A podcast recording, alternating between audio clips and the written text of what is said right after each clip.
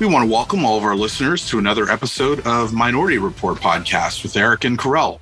Each episode, we talk with leaders in business, tech, and media.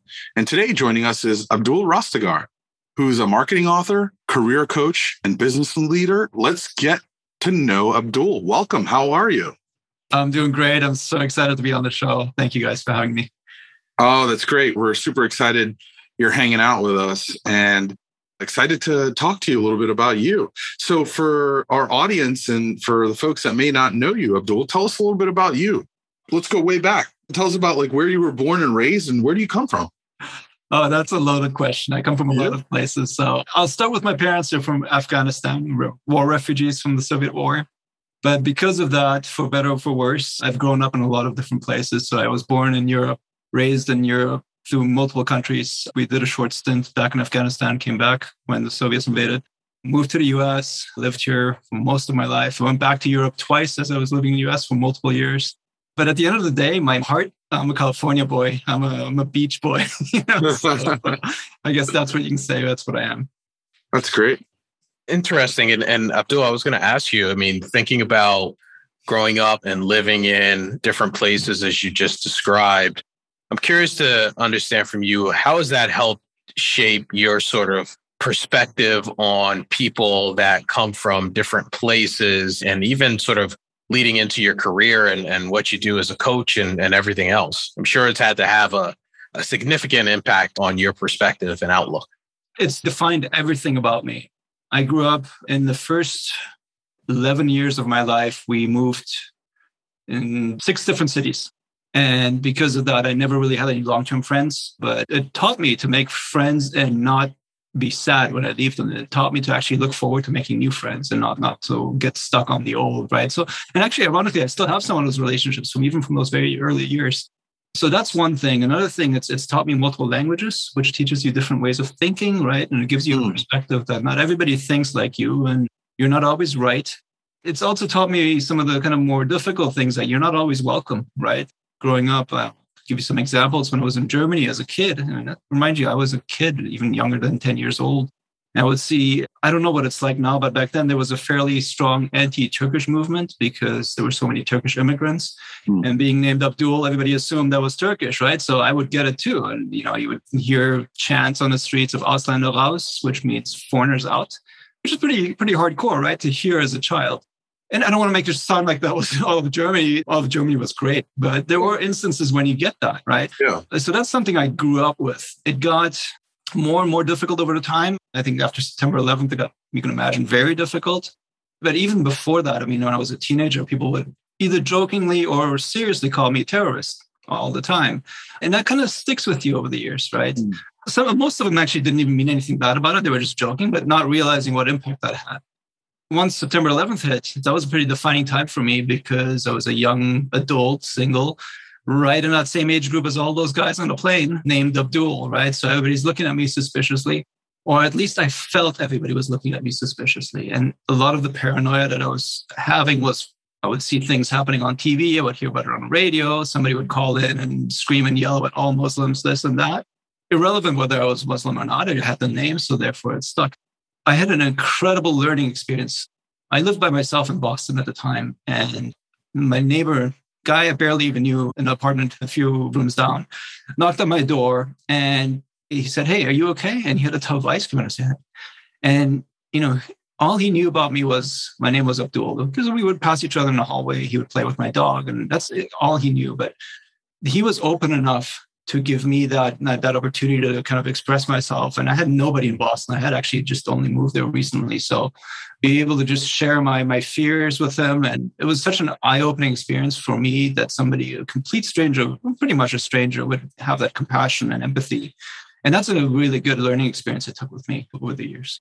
When something bad happens, it impacts people pretty badly. So Tremendous. It's interesting uh, as I'm hearing you describe that. And first, thank you for sharing your perspective.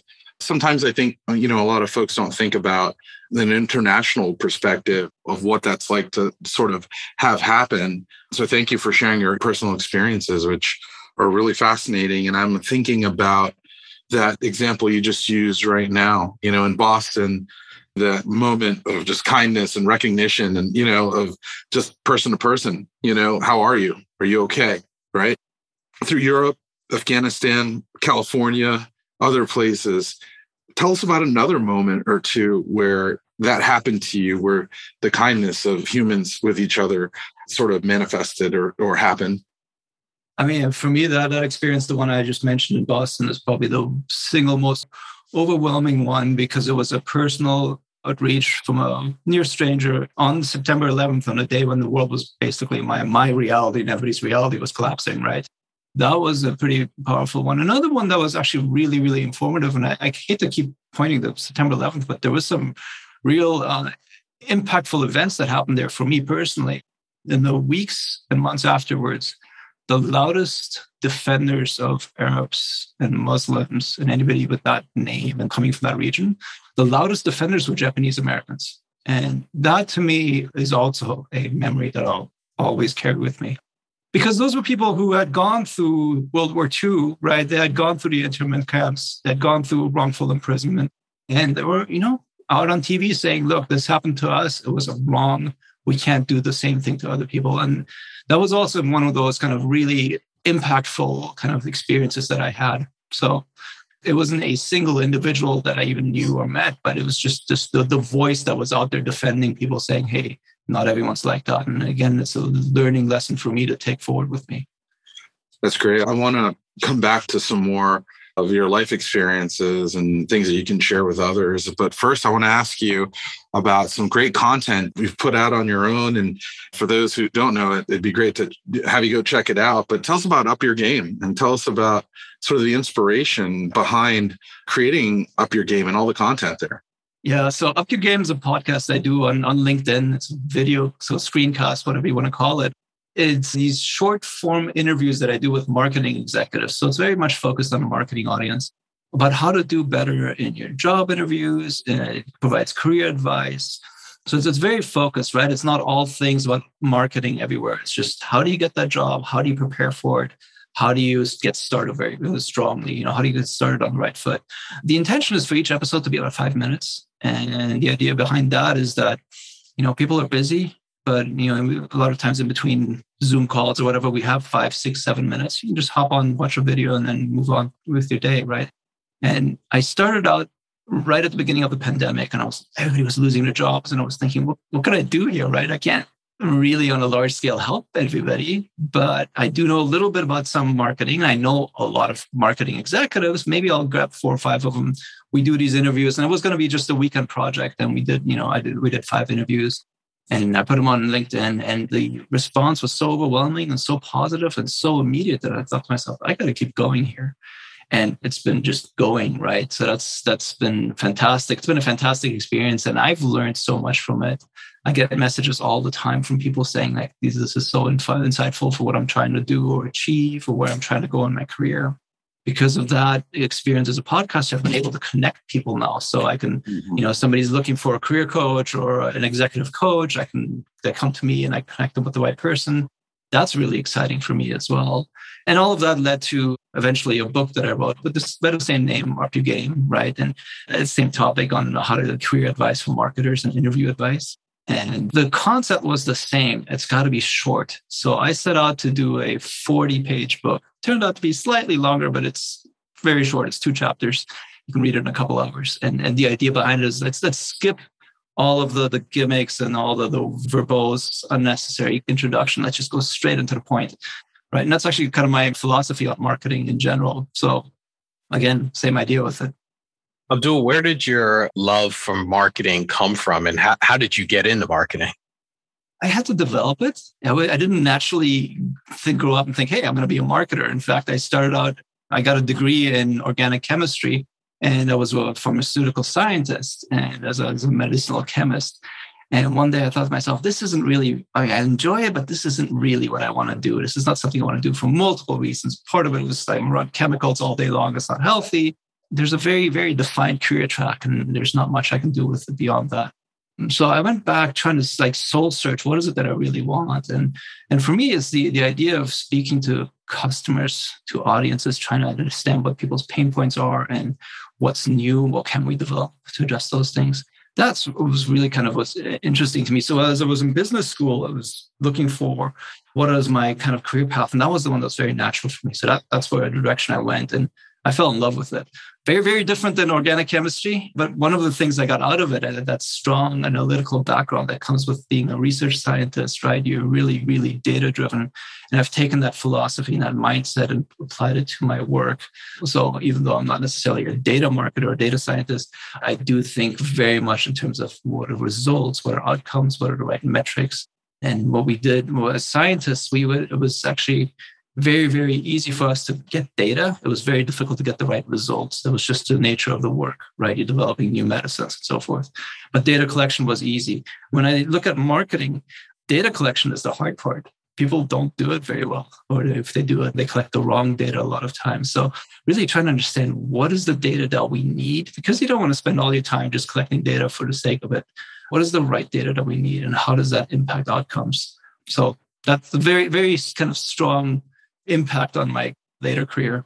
What do you think's like one of the biggest things that maybe marketing has taught you over the years? I look at your experience and you've been product marketing, go to market strategy. You just talked a lot about data. Is there one thing that sort of stands out from a marketing perspective that maybe is has taught you throughout your career?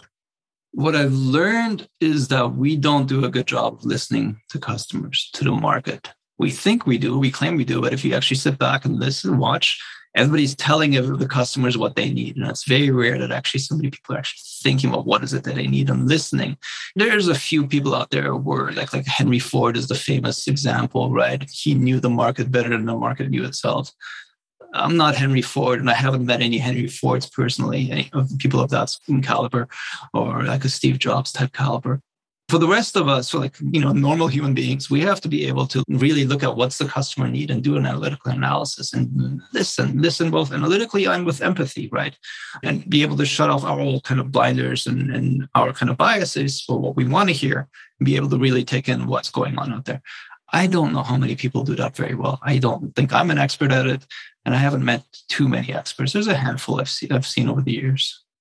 Thank you, Abdul. That's great. I want to come back to a little bit about kind of like your your career path and how you got started. Tell us about that transition when you said, "Hey, I want to I want to move out of this area of expertise and sort of transition into another." Tell us about like how that sort of worked out and, and like what brought you to that it worked out in hindsight very well, but it was scary and it was hard. It was extremely difficult. And I don't want to, you know, make it sound like, hey, I'm like, oh, I'm going to go from this and I'm going to go to that and I'm that good. I'm not that good. And it's very difficult to do that type of transition. So what I actually did is I bridged it. I was a pharmaceutical researcher so I started doing marketing for pharmaceutical technology companies. So that was that. I had at least I could make the argument that I understand the pharmaceutical and the life sciences industry very well, mm-hmm. right? Because I didn't know marketing, I didn't know technology, so at least I have Ew. something in there, right? And that's that's how I bridged it. And and that's advice I've given a lot over the years to particularly younger kind of marketers, you know, who are still in school trying to figure out what to do, and they don't have necessarily a lot of work experience but it was hard. It was hard to learn the language of marketing, to learn the thinking of marketing. It's a very different mindset. As, as scientists, let's face it, we had a big, big ego. We thought we knew everything better than everybody else, right? And everyone around me was PhDs and postdocs and really, really intelligent people. But because of that, they a lot of times think they know the truth and nobody else does. And as a, as a marketer, I had to learn to let go of that mindset. I had that, that mindset had rubbed off on me as well. And then eventually you kind of realize, hey, you don't know everything out there. It's, that's the customer that knows better than you do. They, they know what their pain point is. You have to understand it. So that was one thing. The other thing, like just learning the basic terminology and language of marketing was important. And some of the things I picked up on really early was there, there were certain areas that I thought that were missing. Like, like I said, we we don't do a good job as marketers, or we haven't always done a great job as really understanding what the outcomes are and what the data is that we need. It's nice to see over the last few years as digital marketing has done much stronger that people are more metrics focused. I caution that we have to make sure that we get the right metrics. But when I transitioned into marketing, you know, in the early 2000s, that really wasn't that big of a thing, right? I mean, Google was just kind of starting up. Social media didn't exist. YouTube didn't, I mean, it was barely in its infancy. So it was a pretty pretty different world back then. Just understanding that hey what could be done versus what's out here now today is two different kind of realms of possibilities. That's great. And, and thank you abdul for for your honesty there because uh, for some the connections are different right? It's like i always knew i wanted to be a marketer and i always thought i i had it in me and i just needed to do this and that. And it's great to hear that you know sometimes even if it isn't just an, like an immediate fit you can chip away you can figure it out right by absolutely applying yourself and knowing that it isn't going to be easy and that it might be hard but yet you can still get to the point where you're at. So thank you so much for sharing that with everyone because i think that's really really helpful. I want to ask you a little bit about like inspiration and things that sort of get you excited and motivated going forward. Where are you drawing inspiration from these days so you mean specifically for career inspiration or just broader? Yeah, maybe personally and then sort of professionally. So first, what's inspiring you sort of personally, and then what's inspiring you uh, professionally? Yeah. So personally, I mean, I've had a number of pretty significant health issues over the last year, year and a half that I've had to deal with in my immediate family and myself. And you know, we always talk about make sure you're number one, take care of yourself first.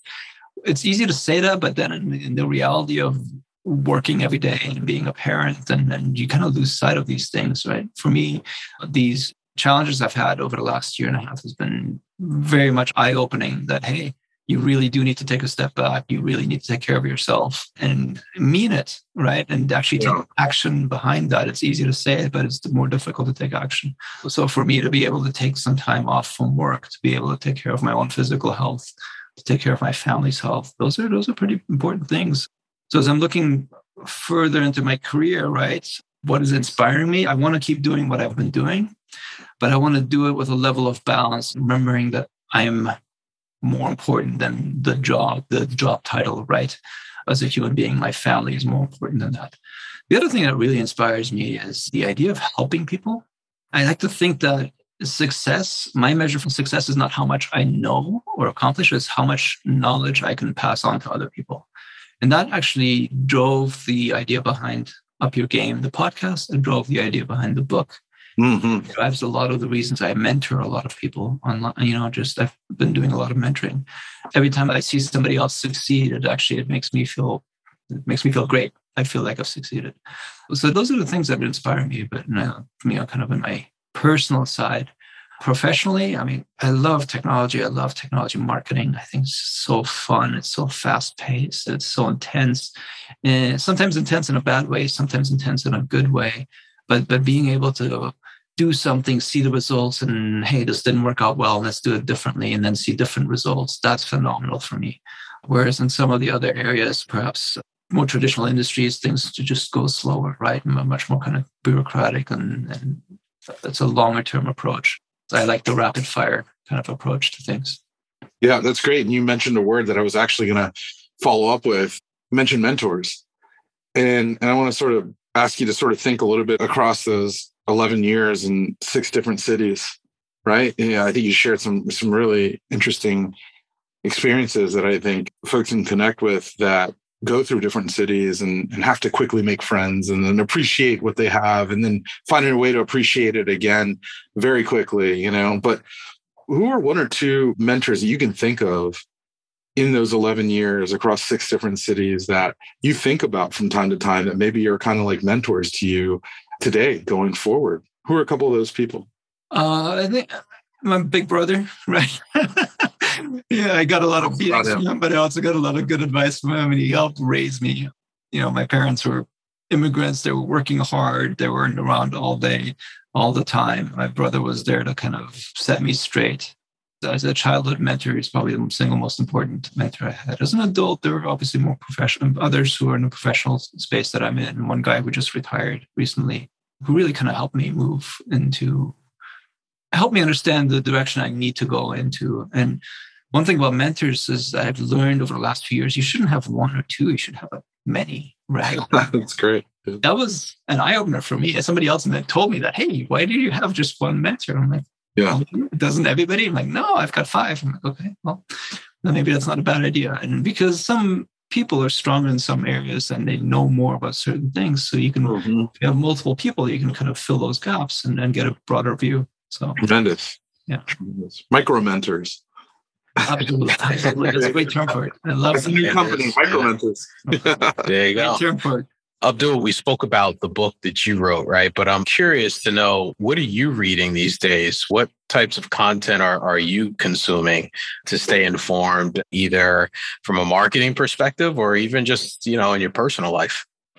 So in the last few months, I've deliberately taken a hands-off approach from anything business related. So no shop talk. And that's part of the the kind of trying to get back into mental health and physical health, right? So that's intentional. So I've re- been reading a lot of like the I guess classic literature, a lot of the stuff I read in high school. Now I read it because I was forced to. I didn't really like it, and now, know, maybe I should read Catch Twenty Two and actually enjoy it, or things along those lines. So I've been reading a lot of books along those lines, and I personally I like I love history as well, so I read a lot of history books as well. So Gotcha. Gotcha. What advice would you have for anyone that's out there that maybe is just finishing up college and, and potentially looking to start a career in marketing or, you know, maybe someone that's in a different field right now and thinking about like, should I switch and move over into marketing? What advice would you have for them? So the mentor part is pretty important. I think everybody needs to start with mentors right off the bat, one, two, three, whatever Just get, get going if you don't have a mentor. And find mentors who are able to provide you with things that you don't know, right? It's easy. There's no value in finding somebody who already knows what you know. And so that's one piece. The other piece, the college students who are looking for kind of how do I get started? Internships is pretty critical. I used to work at a company where we hired a lot of students from this business school group, right? And those students, they would go on these internships for two to three months at a time and then move on to the next company and do an internship there. And by the time they had graduated college as undergraduates, they had done four or five internships. They had so much practical experience. They had references from all the bosses they've worked for. Their resume looked great compared to somebody else who really truly didn't have a resume. It's just, hey, I went to college. So the, prof- the practical work experience, you can't beat it. For those who are looking to transition their careers, I think the idea of being able to break it down in chunks and see where there's overlap because you know no one's ever going to have the same 100% knowledge of the other industry or trade or whatever it is they're going into which is by definition you're changing career tracks. But what i did apply to what i want to do right? So if you're a salesperson looking to get into marketing well you're in a very strong footing because you have that customer empathy and customer knowledge that a lot of marketers don't have so that's that's your foot in the door, right? If you're an engineer and you've been doing technology all your time and you want to do something else, think about what are some of the transition pieces that you have. You have the data, data and analytical knowledge, right? You have the specific mindset and skill set that perhaps a lot of those people in that industry don't have. Just as I had the organic chemistry and analytical background that marketers didn't have. So Gotcha. Appreciate that. All right. Fun question that I, I, love asking every guest that we have on the podcast, which is to tell us what are the top three apps that you use on your phone, which you can't name email, calendar, or text messaging, because those are just way too boring. I have to admit, I've I, I, tried to get off my phone as much as possible, and I utterly failed. It's addiction. join the club. Join the club. Yeah. it's awful. I use WhatsApp quite frequently because I communicate with people all over the world. I have friends ah. everywhere, right? So the, WhatsApp's a phenomenal technology for that piece. That's probably one of my more important ones. And YouTube. I actually listen to a lot of things. Like when I'm driving, I'll listen to like a YouTube video. I'm watching, I'm just listening. That's mm-hmm. one. And then Audible for just audiobooks. So between those three, pretty heavily dependent on my phone. I try to get off the spending too much time on LinkedIn or spending too much time on Twitter or whatever, just with a deliberate effort to reduce some time. Well, that's great. Well, thank you, Abdul, for spending some time with us. And a lot of our audience likes to stay in touch or follow you. What are some ways that they can get in touch and stay in touch with you? LinkedIn. LinkedIn is the best way. Abdul Rastegar, right? I'm always happy to meet people. I, I a lot of times somebody will connect with me, and then a few weeks later we'll actually have a coffee chat over Zoom, and, and it's great to meet so many different diverse people. Excellent. Well, thank you, Abdul Rastegar. Thanks for hanging out with us. And thanks everyone for listening to another episode. If you want to find more episodes, you can find us where you find all of your audio and video. Just search Minority Report Podcast and look for the logo. Thanks again.